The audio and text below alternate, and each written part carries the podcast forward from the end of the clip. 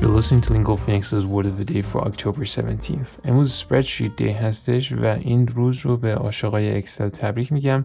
میخوایم در مورد کلمه جوس صحبت کنیم که اسپلنگش میشه J-U-I-C-E. جوس یک noun هستش که معنیش میتونه این باشه.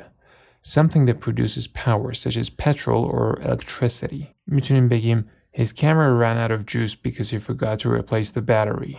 با juice می‌تونیم یک phrasal verb بسازیم و بگیم juice something up که معنیش میشه to make something more interesting or exciting.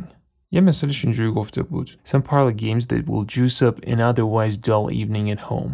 نمی‌تونیم در مورد جمعه بعد از ظهرهای کسل کننده استفاده بکنیم که بگیم مثل بازی ها می‌تونید تو اون تایم انجام بدید و اون ایونینگ رو تبدیل کنید به یه ایونینگ باحال.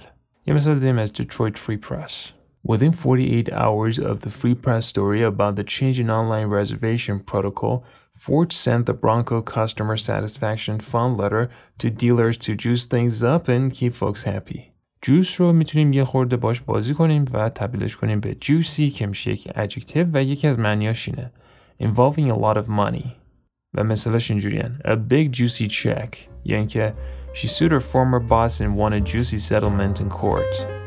With the word of the day, I'm Mohammad Golpayegani. We love feedback. If you want to email us, our address is podcastlingophoenix.com or you can find me directly on Twitter and message me there. My handle is at Mogul. Thanks for listening, stay safe, and we'll see you back here tomorrow with a new word.